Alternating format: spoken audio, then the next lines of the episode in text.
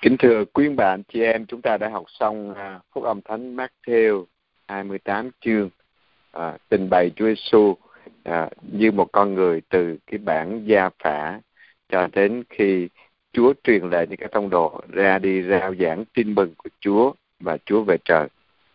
Và chúng ta học tin mừng Chúa Giêsu Kitô theo Thánh Marco hôm nay. À, và tin mừng Thánh uh, theo Thánh Marco được viết sớm hơn là trình thuật của Thánh Matthew. Và ai là người viết tin này? Dĩ nhiên là mãi cho tới à, cuối thế kỷ thứ nhất đầu thế kỷ thứ hai thì có những bản văn xác nhận là chính Thánh Marco đã viết à, tin mừng này. À, vì ngày xưa người ta không có chú ý tới vấn đề là ai viết người ta không quan tâm tới vấn đề ai ai viết cái à, cái tin mừng này. À, và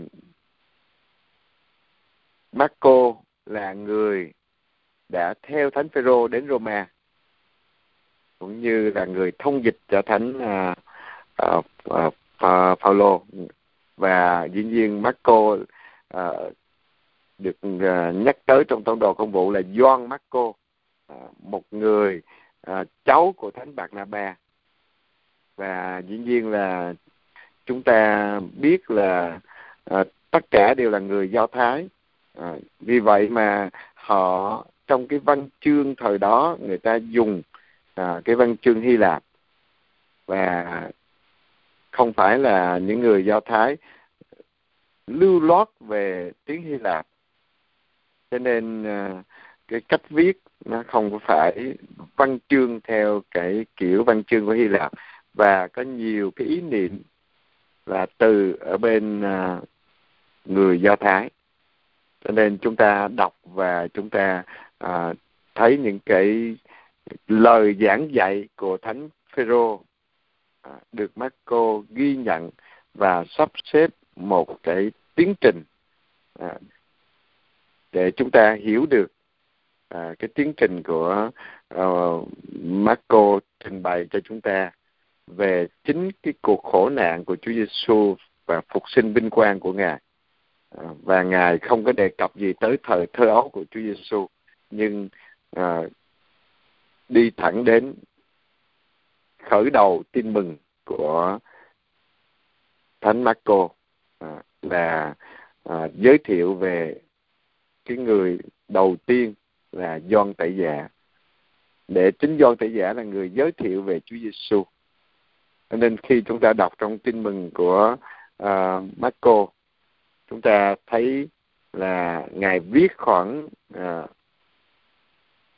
năm 70 trước sau năm 70 à, và ngài viết cho ai? Qua Marco chương 7 thì chúng ta thấy ngài giải thích về những người Pharisee à, có thói quen à, rửa tay trước khi ăn. À, thì những cái cách ngài viết thì chứng tỏ là không phải viết cho cộng đoàn do thái mà viết cho một cộng đoàn ngoại đạo. Họ không có hiểu những cái tập tục của người do thái cho nên có những cái chỗ ngài giải thích. À, vì vậy là viết cho những người khi tô hữu gốc ngoại giáo và cho chính cộng đoàn của họ. À, cho nên à, có ừ, những cộng đoàn này cũng có biết nhiều về do thái giáo và quan tâm đến do thái giáo. Và ngài viết vào sau khi phêrô đã chịu tử đạo à, và viết ở tại Roma à, trong cái thời gian này là thời gian bắt hại đạo.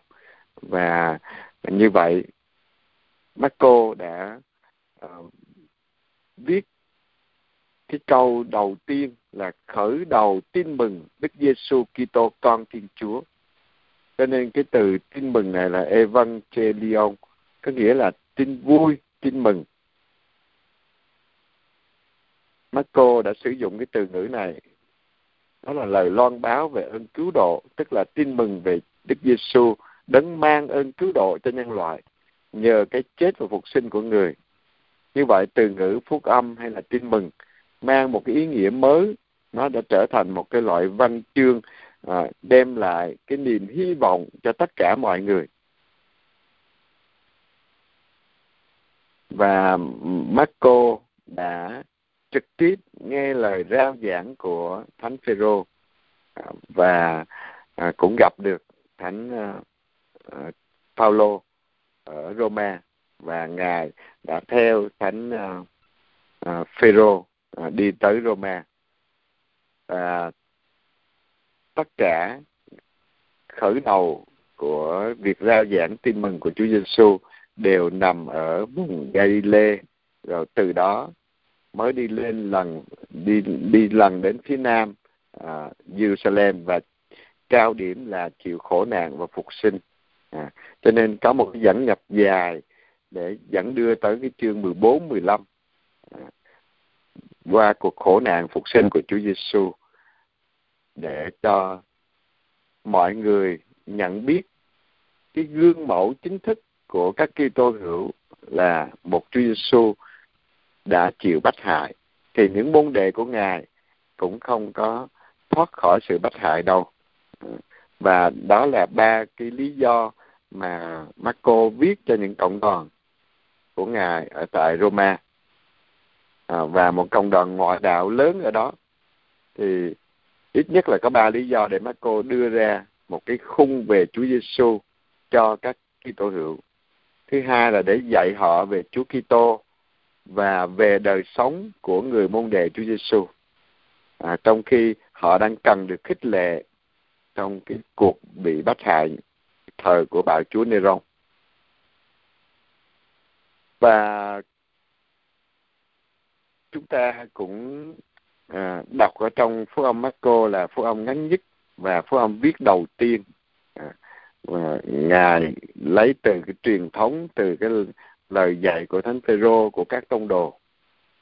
À, ngài đã à, tóm tắt lại ở trong à, Marco chương 1 câu 4 15 Chúa Giêsu bắt đầu ra giảng tin mừng với Thiên Chúa. Ngài nói thời kỳ đã mãn vương quốc Thiên Chúa đã đến gần. Hãy sám hối và tin vào tin mừng. À, đây là cái à, bản tóm tắt tuyệt vời và đầy đủ về những gì Marco muốn trình bày. Cho nguyên của phúc, à, phúc âm của Chúa của Chúa Giêsu Kitô theo Thánh Marco. À, là thời kỳ đã mãn rồi vương quốc Chúa đã đến gần. Cho nên phải sám hối và tin vào tin mừng. Và lời này cũng chúng ta cũng nhắc lại trong lễ cho khi sức cho hãy sám hối và tin vào tin mừng. Sám hối và tin đó là cái điều cần thiết. À, và ngay cả trong cuộc bách hại cũng vậy. À, chúng ta tin vào Chúa Giêsu chúng ta từ bỏ cái lối sống của trần gian và sẵn sàng sống cho Chúa Giêsu à, điểm thứ nhất mà Marco đã tóm tắt cho chúng ta. Thứ hai là trình bày Chúa Giêsu là một người rất là hấp dẫn à, và thay vì đi uh, học trò đi tìm thầy thì chính Chúa Giêsu đến đi tìm các học trò tức là gọi các môn đệ và gọi những người họ đang có nghề nghiệp đang làm ăn đang đánh cá. À, mà một lời của ngài nói hãy theo ta thì họ bỏ vợ con nghề nghiệp ghe thuyền của họ mà đi theo Chúa Giêsu họ không phải là những người nghèo nhưng mà những người trung lưu những người đủ sống và làm ăn vững vàng nhưng mà họ sẵn sàng bỏ tất cả đi theo Chúa Giêsu rồi thứ ba là trình bày về Chúa Giêsu chữa lành các bệnh tật ngài đi cầu nguyện ngài đi khắp nơi loan báo tin mừng của Chúa. Đó là những công việc mà Chúa làm à, thường xuyên. Rồi à, trong cái cách thức trình bày thì thường là ngài hay trình bày à, cái phần đầu ba phần thì phần đầu rồi cái phần giữa rồi phần cuối lại giống cái phần đầu à, để trở lại. Cho nên người ta gọi là cái cách thức trình bày theo kiểu à, bánh hamburger à, bánh sandwich chẳng hạn. Tức là hai miếng mì kẹp thịt ở giữa.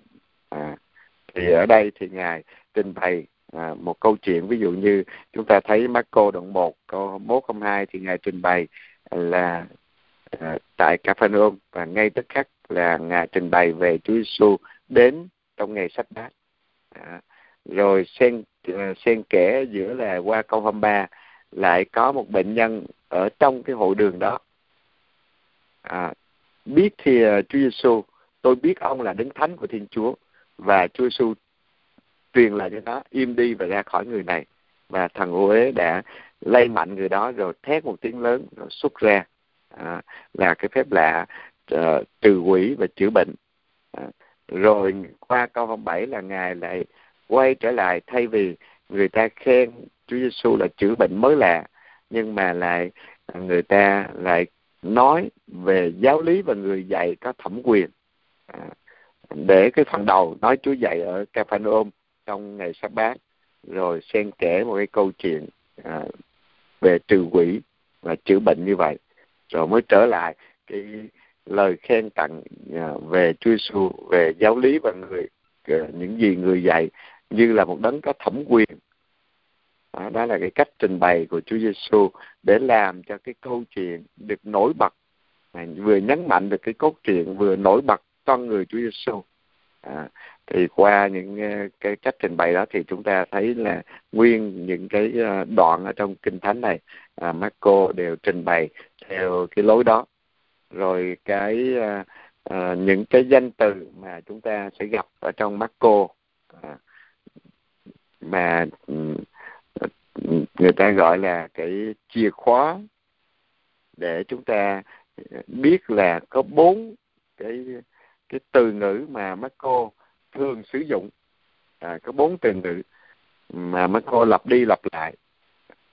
Từ ngữ thứ nhất á, là à, sự tha thứ anh là à, sự tha thứ tội lỗi. À, thì ở trong à, à, Marco chương 1 câu 4 chúng ta thấy à, đó là cái phần mà hay là lặp đi lặp lại đúng theo lời đó ông Gioan tại giả đã xuất hiện trong hoang địa.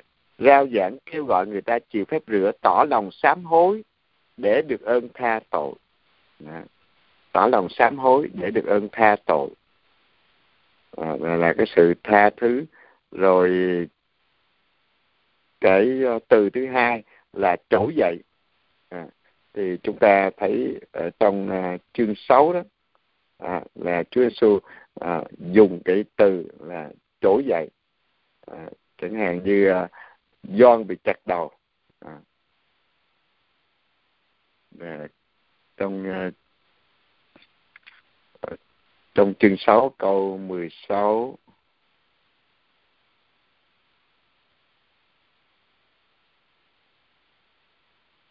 à, ông Herode nghe thế liền nói ông Gioan ta đã cho chém đầu chính ông đã trỗi dậy.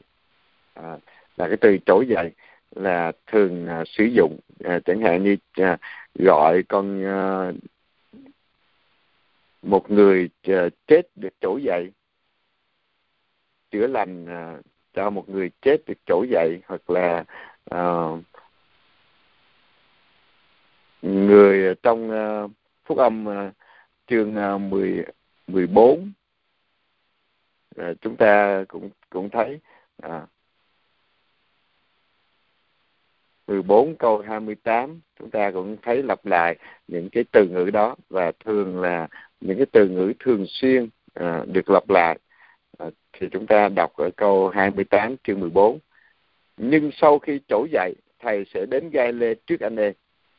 À, những từ lặp lại từng hoàn cảnh một mà lặp lại rồi bà mẹ vợ của ông Phêrô à, à, Marco cũng nói là à, bà trỗi dậy ở trong chương à, 1 câu 31 rồi con gái ông Jairo à, chết à, được trỗi dậy.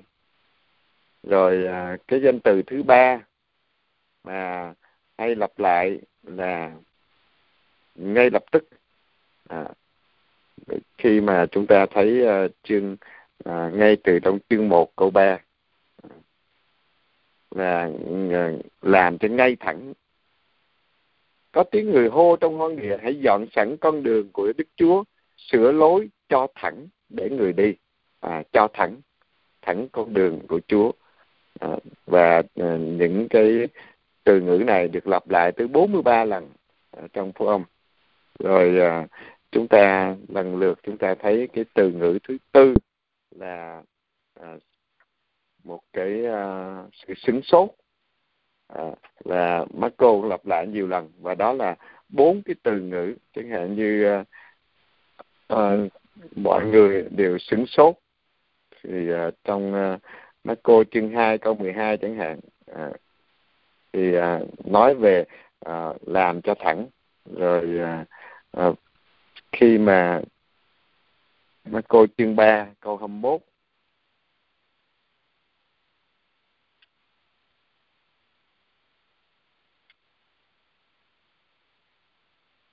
à, thân nhân của người hay tin ấy liền đi bắt người. Thì họ nói rằng người đã mất trí à, đó là nói về Chúa Giêsu là người mất trí.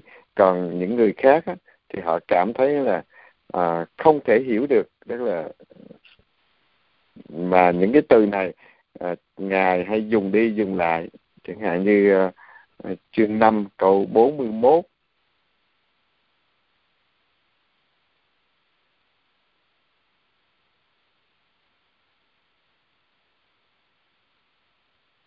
họ chế nhạo người nhưng người bắt họ ra ngoài hết rồi dẫn cha mẹ đứa trẻ vào à, và những kẻ cùng đi với người và nơi nó đang nằm. À.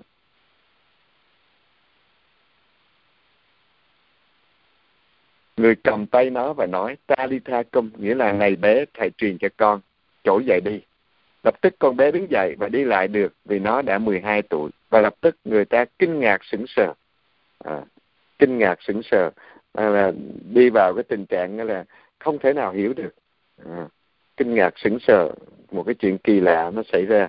À, thì à, đó là bốn cái từ mà chúng ta sẽ nghe đi nghe lại à, ở trong à, phúc âm à, theo thánh à, Marco. À, và cái cách mà ngài trình bày chúng ta hiểu và chúng ta à, lần lượt để chúng ta đi vào chính phúc âm Marco.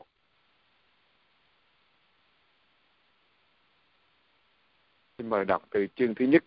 Khởi đầu tin mừng Đức Giêsu Kitô con Thiên Chúa. Trong sách ngôn sứ Isaiah có chép rằng: Này, ta sai sứ giả của ta đi trước mặt con, người sẽ dọn đường cho con. Có tiếng người hô trong hoang địa, hãy dọn sẵn con đường của Đức Chúa, sửa lối cho thẳng để người đi. À, sửa lối cho thẳng để người đi. À, khởi đầu tin mừng à, đó là cái từ ngữ mà à, thánh à, Marco dùng. Là một cái tin vui cho tất cả mọi người tin mừng cứu độ. Và ngài trích lại cái lời của ngôn sứ Isaiah à, là sai sứ giả đi trước để dọn đường cho Đức Chúa. Và qua đoạn à, kinh thánh này chúng ta à, nhận thấy là dùng chính doan tẩy giả để bắt đầu cái uh, công việc uh, giới thiệu về Chúa Giêsu như là một Adam mới uh, khởi đầu của con người Adam cũ đã phạm tội thì bắt đầu một Adam mới uh, khởi đầu. Cũng như Chúa đã sáng tạo ngay từ đầu uh, vũ trụ và con người cách tốt lành nhưng mà con người đã phạm tội thì bây giờ khởi đầu tin mừng Chúa Giêsu à, là để báo nói về một Adam mới, một cái lời tuyên xưng và đó là cái xác quyết của Marco và nói thẳng tin mừng Đức Giêsu Kitô con Thiên Chúa chứ không phải là một người bình thường nữa là con Thiên Chúa. Và trước khi Chúa Giêsu đến thì Chúa đã sửa soạn có một sứ giả là John đến để dọn thẳng cái đường Chúa. Đúng theo lời đó, ông John Tẩy Dạ đã xuất hiện trong hoang địa, rao giảng kêu gọi người ta chịu phép rửa, tỏ lòng sám hối để được ơn tha tội. Đó. À, tỏ lòng sám hối để được ơn tha tội. Mục tiêu là để được tha tội, mình à, phải sám hối để để cho phù hợp với Chúa Giêsu.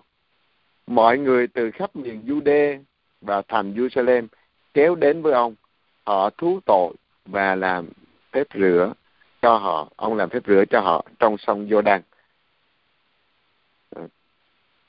Ông John mặc áo lông lạc đà thắt lưng bằng dây da ăn châu chấu ở mặt ong rừng. Ông John ông rao giảng rằng có đấng quyền thế hơn tôi đang đến sau tôi tôi không đáng cúi xuống cởi qua dép cho người. Tôi thì tôi làm phép rửa cho anh em trong nước còn người người sẽ làm phép rửa cho anh em trong thánh thần. À, chúng ta thấy là ngay lập tức khi giới thiệu về John từ uh, Isaiah lời tiên tri đã báo trước và John đã đến à, để rao giảng ở trong hoang địa để mọi người đến chịu phép rửa sám hối để được ơn tha tội và mô tả John là một người khắc khổ một người à, mặc áo lông lạc đà thắt lưng bằng dây da ăn châu chấu và mật ong rừng chứ không có mặc áo lụa là gấm vóc à, để ở trong thành phố mà ngài ở ngoài hoang địa ở ngoài sông Giô Đăng à, mà mặc áo lông lạc đà. Và một người sống khắc khổ mà mọi người đều tin Doan là tiên tri. Và qua cái lời uh, kinh thánh này để ngay lập tức là John giới thiệu và nói thẳng có đứng quyền thế hơn tôi đang đến sau tôi. À, mà uy tín của John là một tiên tri mà John lại không xứng đáng để cúi xuống cởi qua dép à, cho ngài đó là cái thứ nhất John thấy cái vị trí của mình là không có xứng đáng. Mình chỉ là một người phàm còn Chúa Giêsu là con Thiên Chúa đã đến trên trần gian. À, và John chỉ làm phép rửa để tỏ lòng sám hối thôi còn chính Chúa Giêsu sẽ rửa anh em trong thánh thần. Đó là giới thiệu của John à, và cái đặc biệt là sau đó là chính Chúa Giêsu đến để chịu phép rửa cho nên à, chúng ta thấy cái phần rất là ngắn ngủi ở đây à, là Marco đã cho thấy ba cái trục lớn của sách tin mừng à, từ câu 1 đến câu 7 mà chúng ta vừa đọc đó thì đấng được Thiên Chúa sai đến thì nay ông John Tẩy Giả loan báo là người đã xuất hiện. Đó là Chúa Giêsu mà sách tin mừng sẽ nói đến ngài là Thiên Chúa. À, chính người là đấng đã được tất cả các chứng nhân lớn trong cửa ước loan báo và đã chuẩn bị rồi thì trong người và nhờ Chúa Giêsu ơn cứu độ của Thiên Chúa sẽ được thực hiện. À, rồi à, cái mấy câu chúng ta sắp đọc là chương câu 9 và câu 10 Chúa chịu phép rửa và Chúa chịu cám dỗ trong sa mạc để cho thấy Chúa Giêsu xuống sông Giô-đăng để mở rộng cửa dẫn mọi người vào đất hứa đích thực. Người là con yêu dấu của Chúa Cha và thần khí ngự trên người. Đức Giêsu đến mặt khải màu nhiệm Thiên Chúa màu nhiệm tình yêu của Chúa Cha Chúa Con và Chúa Thánh Thần à, hồi ấy Đức Giêsu từ Nazareth miền Galilee đến và được ông Gioan làm phép rửa dưới sông Giô-đan. Vừa lên khỏi nước, người liền thấy các tầng trời xé ra và thấy thần khí như chim bồ câu ngự xuống trên mình. Lại có tiếng từ trời phán rằng, con là con yêu dấu của cha, cha hài lòng về con. À, là cái lời xác nhận của Chúa Cha và có Chúa Thần xuất hiện để cho thấy là ba ngôi Thiên Chúa đã xuất hiện là Chúa Giêsu là Chúa là Chúa Con và Chúa Thánh Thần là thần khí Thiên Chúa như là lấy hình như là chim bồ câu.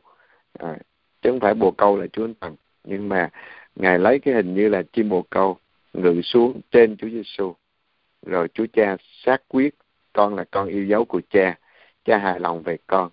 À, để xác nhận đây là con Thiên Chúa từ trời mà đến à, và Chúa Cha yêu thương Chúa Giêsu nhưng đã sẵn sàng hy sinh Chúa Giêsu cho nhân loại vì Chúa Cha muốn cứu độ nhân loại, Chúa yêu thương nhân loại và Chúa Giêsu cũng muốn cứu độ tất cả nhân loại chúng ta. À, và Chúa Giêsu là một đấng tiên tri, một uh, uh, đấng cứu thế mà Isaiah đã loan báo trong Isaiah chương thứ 11. Chúa Giêsu sống hòa hợp với giả thú cũng như với các thiên thần trong người và nhờ người sự hòa giải toàn thể tạo vật với Thiên Chúa sẽ được hoàn tất.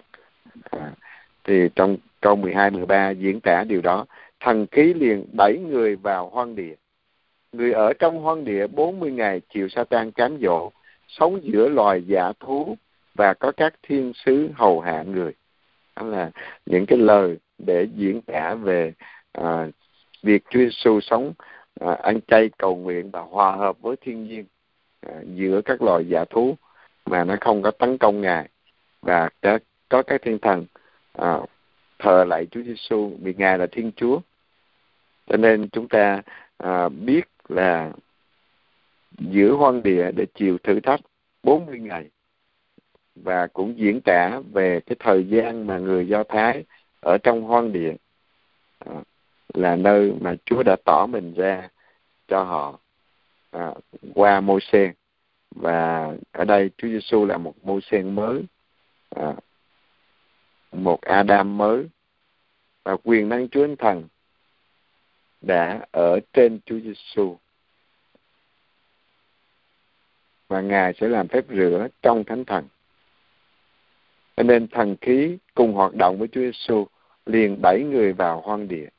À, để sau khi đã được công bố à, và chứng nhận ở nơi Gioan làm phép rửa sông Giô Đăng thì Chúa Giêsu đã đi vào hoang địa. À, và cái phần kế tiếp là những cái sứ vụ của à, chính Chúa Giêsu thì chúng ta sẽ lần lượt chúng ta đọc để chúng ta thấy từ uh, câu 14 những lời rao giảng của Chúa Giêsu. Sau khi ông Gioan bị nộp, Đức Giêsu đến miền Galilee rao giảng tin mừng của Thiên Chúa. Người nói thời kỳ đã mãn và triều đại Thiên Chúa đã đến gần. Anh em hãy sám hối và tin vào tin mừng. À, đây là cái lời tóm tắt cả cái phúc âm của Thánh Gioan để cho chúng ta tin vào tin mừng của Chúa Giêsu. À, ờ, anh em hãy sám hối và tin vào tin mừng. Và à, Chúa Giêsu chính thức rao giảng tin mừng của Chúa. À, Ngài à, kêu gọi sám hối và tin vào cái tin vui của Chúa, tin mừng của Chúa và Ngài kêu gọi các tông đồ đầu tiên. Anh em, người đang đi dọc theo biển hồ Gai Lê thì thấy ông Simon với người anh là ông Andre đang quăng lưới xuống biển vì họ làm nghề đánh cá. Người bảo họ, các anh hãy theo tôi, tôi sẽ làm cho các anh thành những kẻ lưới người như lưới cá. Lập tức hai ông bỏ chài lưới mà đi theo người. Đi xa hơn một chút, người thấy ông Jacobe con Zebede và người em là ông John. Hai ông này đang vá lưới ở trong thuyền. Người liền gọi các ông và các ông bỏ cha mình là ông JBD ở lại trên thuyền với những người làm công mà đi theo người.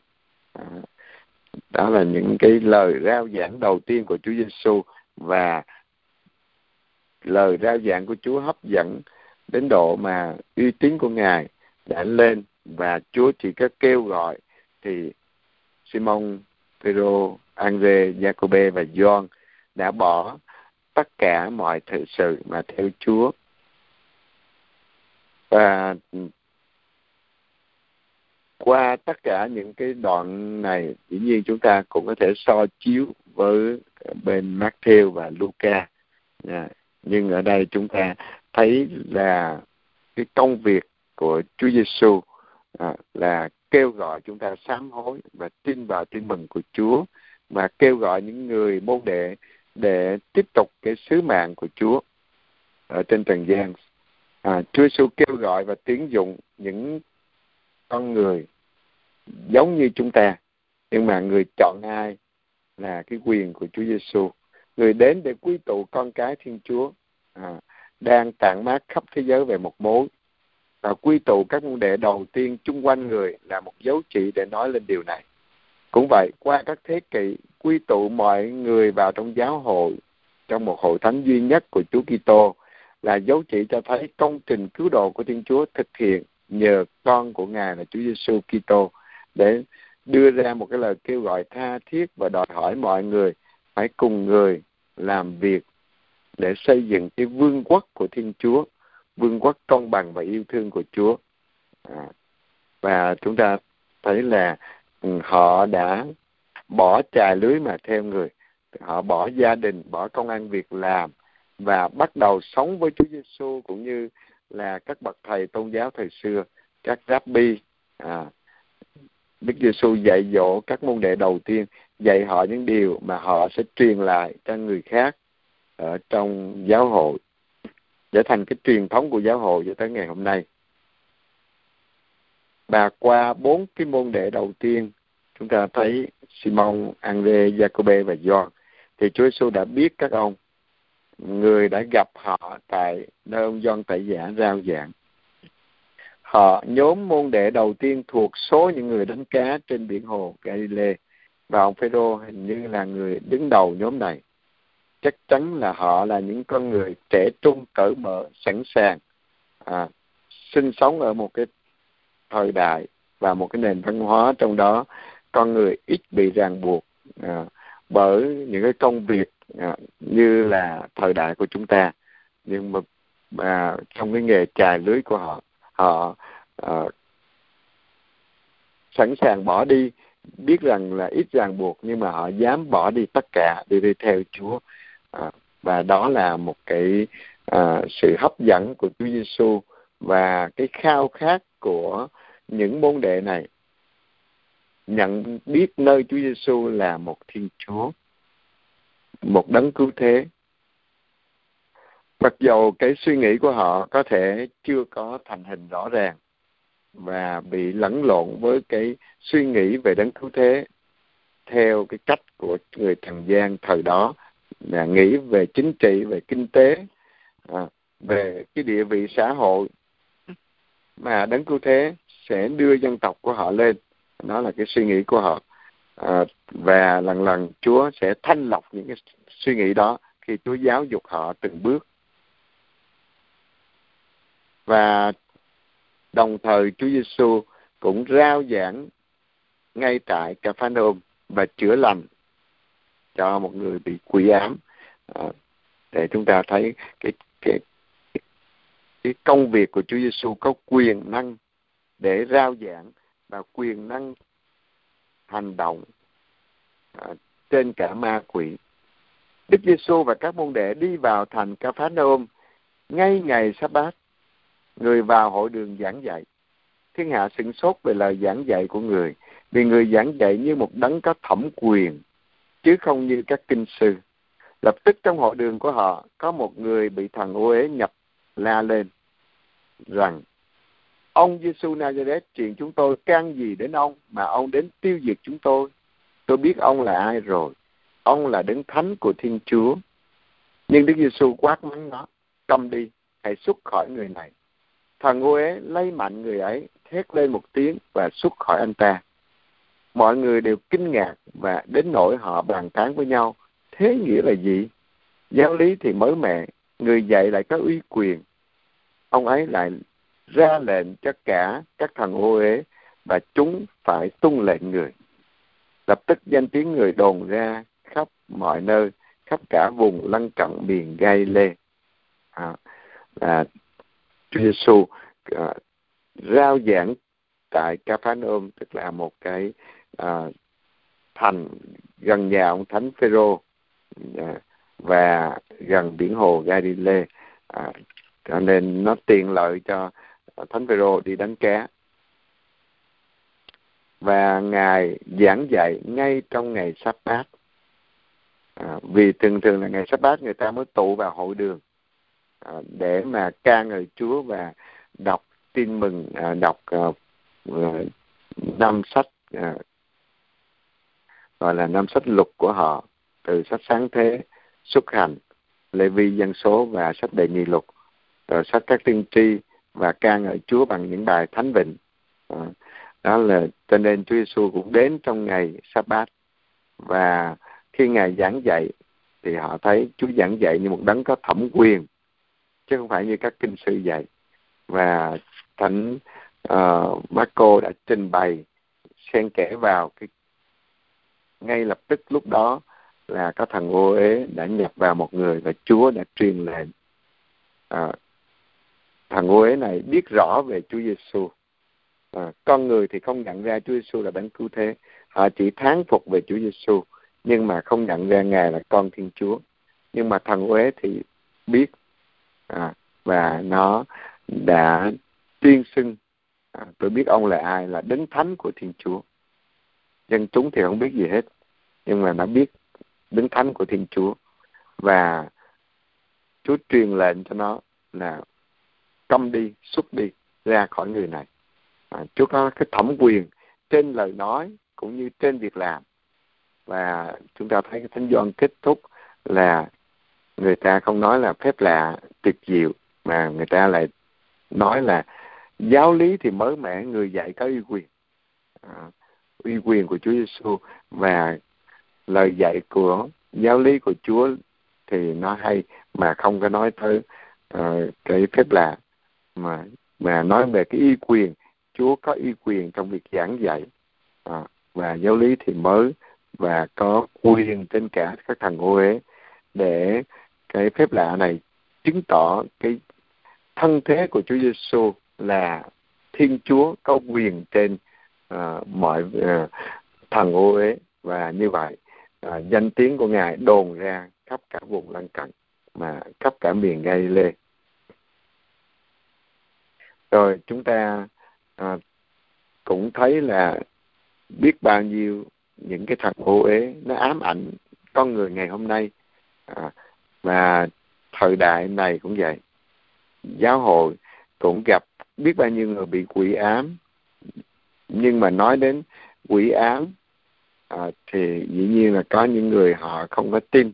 Nhưng mà thật sự là thần uế bí ẩn này là thủ lãnh của thế gian. Nó tác động à, nơi con người.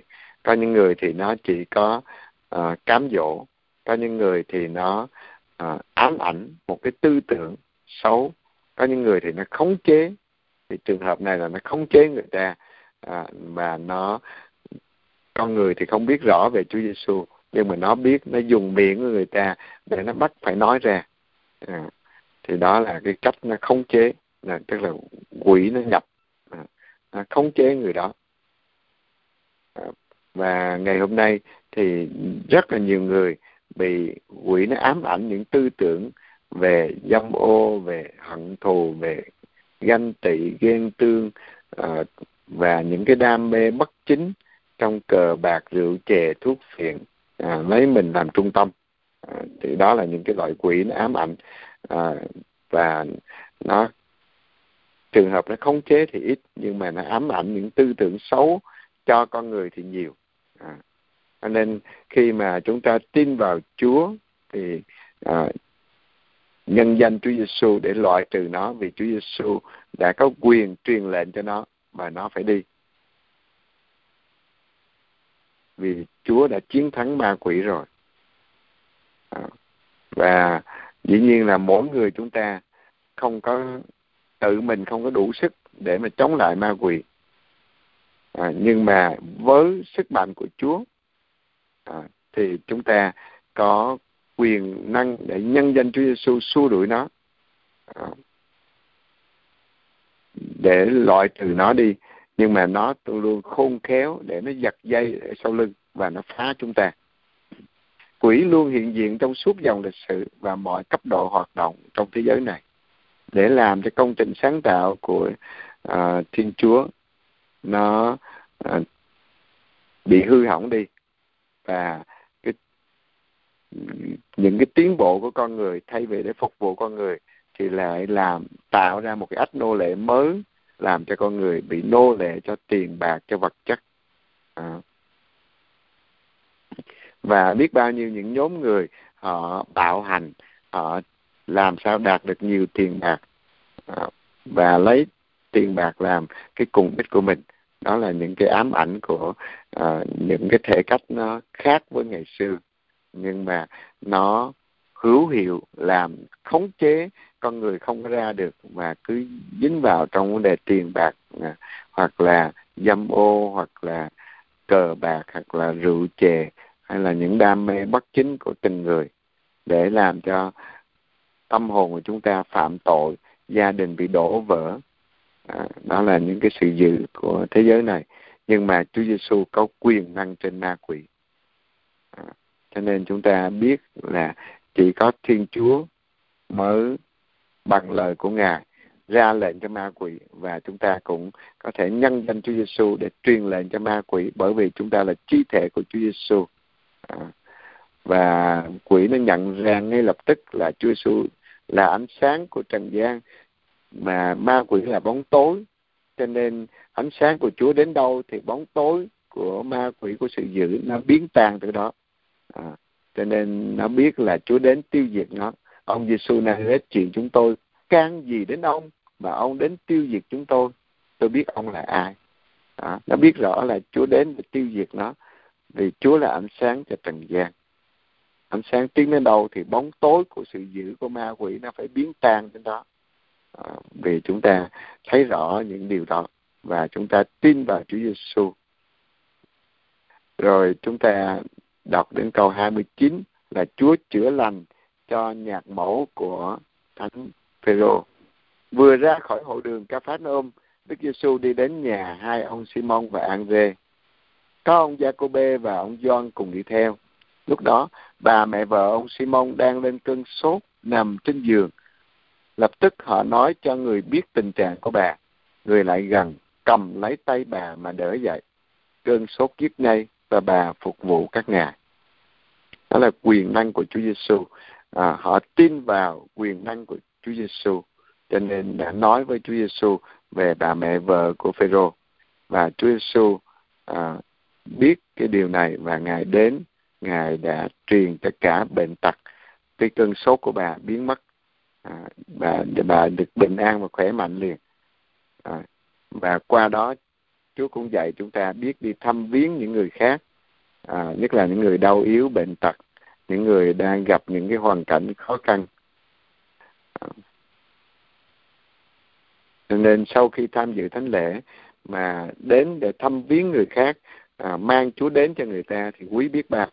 À, và khi chúng ta quan tâm tới anh chị em chúng ta yêu thương họ thì làm cho ân huệ của Chúa cũng đổ xuống trên họ và ờ, cũng tác động biến đổi chúng ta biết quên mình để mỗi ngày nên giống Chúa Giêsu hơn quên mình để phục vụ. À, và Chúa có quyền trên ma quỷ có quyền trên cả bệnh tật. Và chiều đến khi mặt trời đã lặn người ta đem mọi kẻ ốm đau và những ai bị quỷ ám đến với người cả thành xúm lại trước cửa đức giêsu chữa nhiều kẻ ốm đau mắc đủ thứ bệnh tật và trừ nhiều quỷ nhưng không cho quỷ nói vì chúng biết người là ai. Đó là Marco muốn trình bày một cách tóm tắt là Chúa chữa lành bệnh tật. À, khi giao giảng xong mà tới khi mặt trời lặn bởi vì ngày sắp bát à, cho nên người ta ngại làm việc ở trong ngày sắp bát chờ mặt trời lặn là coi như là qua ngày rồi một ngày thì họ tính từ buổi chiều hôm trước cho tới chiều hôm sau chứ không phải tính ờ, 12 giờ đêm như chúng ta. À, cho nên như vậy là Chúa Giêsu có thể chữa lành bệnh tật à, họ có thể mang người đến à, trong ngày sắp à, sau khi mặt trời lặn. À, và Chúa đã chữa lành cho những người bị quỷ ám những kẻ ốm đau bệnh tật. À, Chúa điều trừ hết mọi thứ bệnh tật của họ. À, nhưng mà Chúa có quyền năng để cấm ma quỷ nói. À, ngài có quyền. Và ma quỷ cũng chỉ có vâng lời Chúa Giêsu thôi. Rồi à, câu 35 Đức Giêsu âm thầm rời Capernaum mà đi khắp miền về Galilee để đi những cái chỗ khác. Sáng sớm tức là ngày thứ nhất trong tuần ngày hôm sau lúc trời còn tối mịt người đã dậy đi ra nơi hoang vắng và cầu nguyện ở đó chúng ta thấy ngày buổi sáng sớm, ngài ra cái chỗ yên tĩnh để cầu nguyện với chúa cha. Ông simon và các bạn kéo nhau đi tìm. Khi gặp người, các ông thưa, mọi người đang tìm thầy đấy. Người bảo các ông, chúng ta hãy đi ở nơi khác, đến các làng xã xung quanh để thầy còn rao giảng ở đó nữa. Vì thầy ra đi cốt để làm việc đó, tức là để rao giảng tin mừng của Chúa à, rồi người đi khắp miền gai lê rao giảng trong các hội đường của họ và trừ quỷ. À, chúng ta thấy nhấn mạnh vấn đề trừ quỷ tức là vương quốc của Chúa bắt đầu thì cái vương quốc của bóng tối phải biến tan đó là ma quỷ. Và ngài không có dừng lại ở một địa điểm để mà rao giảng tin mừng mà ngài đến với tất cả những cái nơi nào ngài có thể đến được. À, vì vậy mà ngài không ở lâu một chỗ mà ngài lại tiếp tục đi để rao giảng tin mừng ở cho những cái thành khác nữa.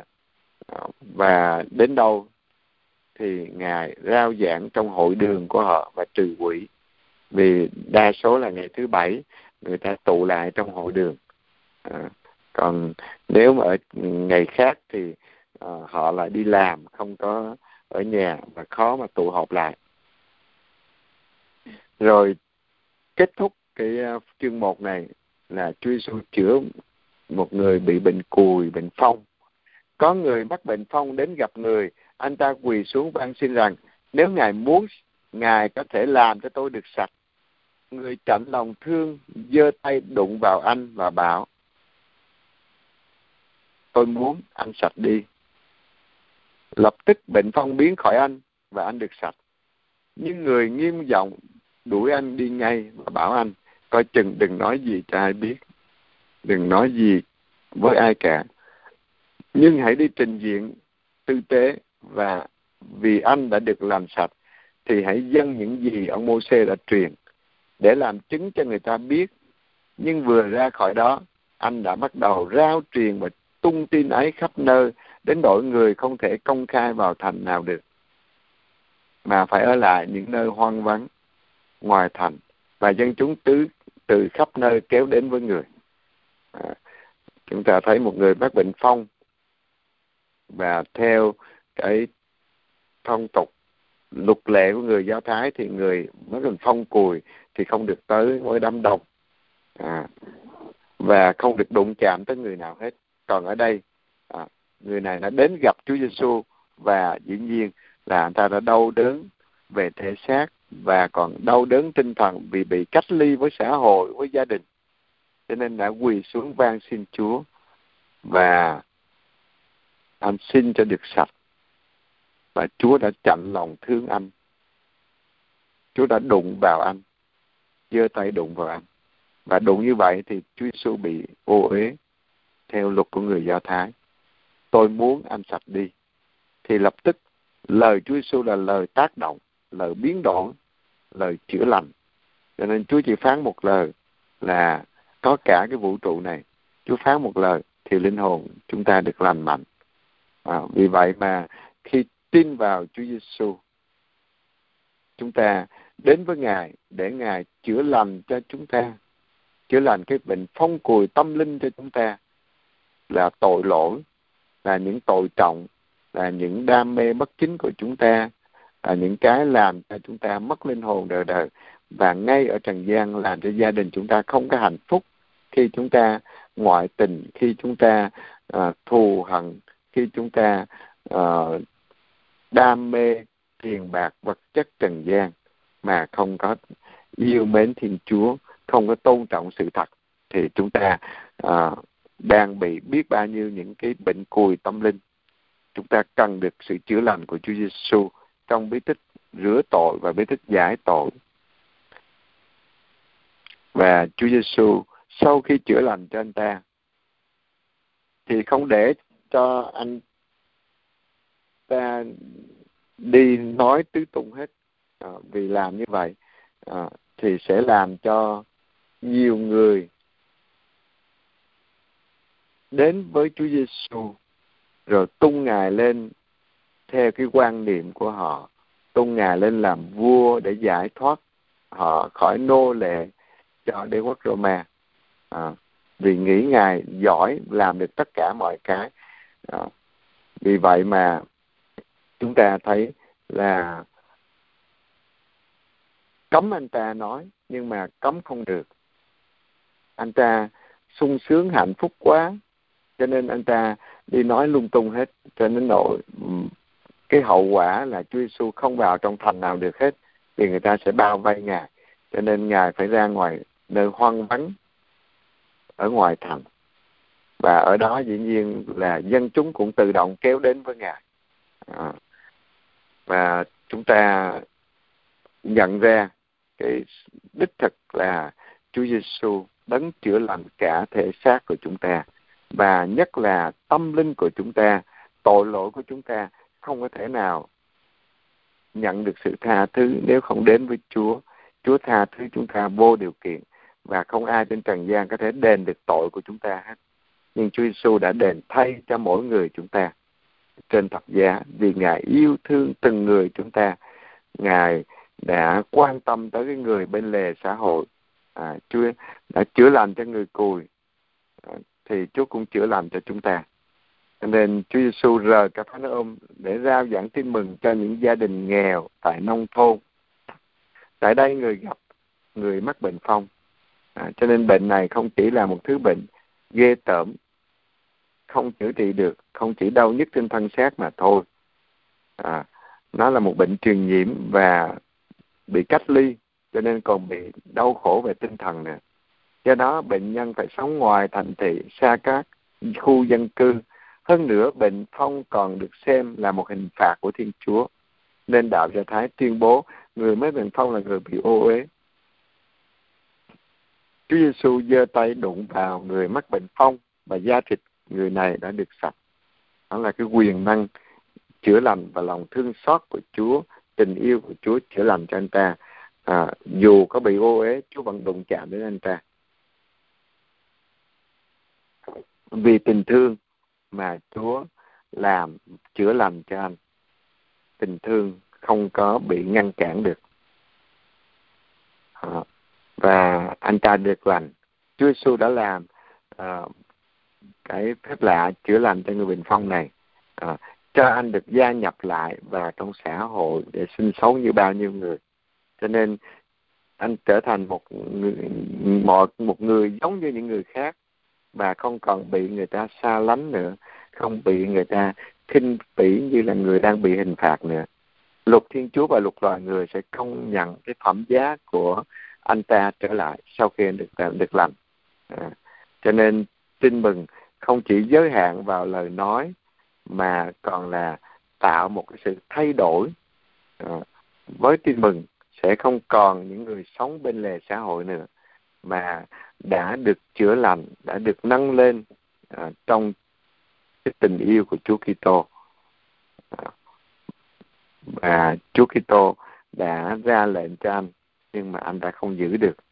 À, Chúa Giêsu không ra lệnh thì thôi mà ở đây ra lệnh mà anh không giữ được. À, anh không giữ được anh lại nói à, khắp đời làm thì Chúa không có thể công khai vào thành nào được cho nên có những cái mà có cấm nhưng mà rồi cũng chẳng có cấm được. À, rồi chúng ta thấy qua trong cái chương 2 là Chúa chữa người bại liệt. À, và Chúa lại chữa lành. Tâm linh anh trước là tội con đã được tha. À, vài ngày sau Đức Giêsu trở lại thành Ca Phán ôn hay tin người ở nhà dân chúng tụ tập lại, đông đến nỗi trong nhà ngoài sân chứa không hết. Người giảng lời cho họ bây giờ người ta đem đến cho đức giêsu một kẻ bại liệt, có bốn người khiêng, nhưng vì dân chúng quá đông nên họ không sao khiêng đến gần được. Họ mới dỡ mái nhà ngay trên chỗ người ngồi, làm thành một lỗ hổng, rồi thả người bại liệt nằm trên trọng xuống. Thấy họ có lòng tin như vậy, đức giêsu bảo người bại liệt, này con con đã được tha tội rồi. Nhưng có mấy kinh sư đang ngồi đó họ nghĩ thầm trong bụng rằng sao ông này lại dám nói như vậy? À, ông ta nói phạm thượng ai có quyền tha tội? Ngoài một mình thiên chúa tâm trí đức giêsu thấu biết ngay họ đang thầm nghĩ như thế. Người mới bảo họ sao trong bụng các ông lại nghĩ những điều ấy? Trong hai điều một là bảo người bại liệt con đã được tha tội rồi. Hai là bảo đứng dậy vác lấy trọng của con mà đi. Điều nào dễ hơn? Vậy để các ông biết, ở dưới đất này, con người có quyền tha tội.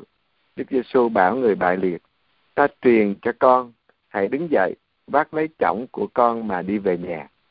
Người bại liệt liền đứng dậy và lập tức vác trọng đi ra trước mặt mọi người, khiến ai nấy sửng sốt và tôn vinh thiên chúa họ bảo nhau chúng ta chưa thấy vậy bao giờ. À, mọi người đều sửng sốt mà bảo nhau chưa bao giờ thấy như vậy.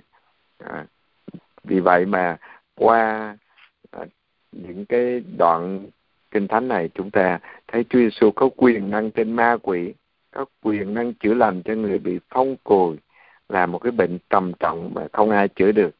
Rồi Chúa chữa cho người bại liệt vì thấy cái niềm tin của họ dù có khó khăn dù đám đông nó đông đến độ à, trong nhà ngoài sân đều không có chỗ để chứa cho hết. À, thì những người này lại nỗ lực khi người bất toại lên trên mái nhà khó khăn biết chừng nào. Rồi lại thòng người bắt tội xuống trước mặt Chúa Giêsu từ trên cao thòng xuống. À, thì đó là một cái uh, niềm tin vững mạnh mà xác quyết chỉ đến với Chúa Giêsu mới được chữa lành. Vì vậy mà dù khó khăn cỡ nào họ cũng đã vượt qua được. Và nhìn thấy niềm tin của họ Chúa Giêsu lại chữa cho họ cho cái người bại liệt này về tâm linh trước tiên. À, là tội con đã được tha vì đó là nguồn gốc của mọi thứ đau khổ và cái chết của con người. À, đau khổ đời này và đời sau. Và dĩ nhiên là những kinh sư ở đó họ không có chấp nhận họ chống đối và họ đã nói là Chúa Giêsu phạm thượng. Và để cho biết ngài là con Thiên Chúa ngài không phạm thượng.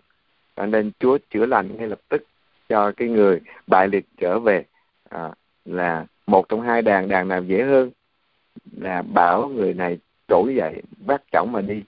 À, thì Chúa đã bảo ngay lập tức. Nhưng mà Chúa hỏi cái nào dễ hơn cái chuyện mà chữa lành dễ vô cùng. Chúa truyền lệnh là anh ta đứng dậy anh ta đi. À, nhưng mà để cứu độ chúng ta Chúa phải chết trên thập giá để tha tội cho chúng ta. Chúa đã đền tội cho chúng ta trên thập giá.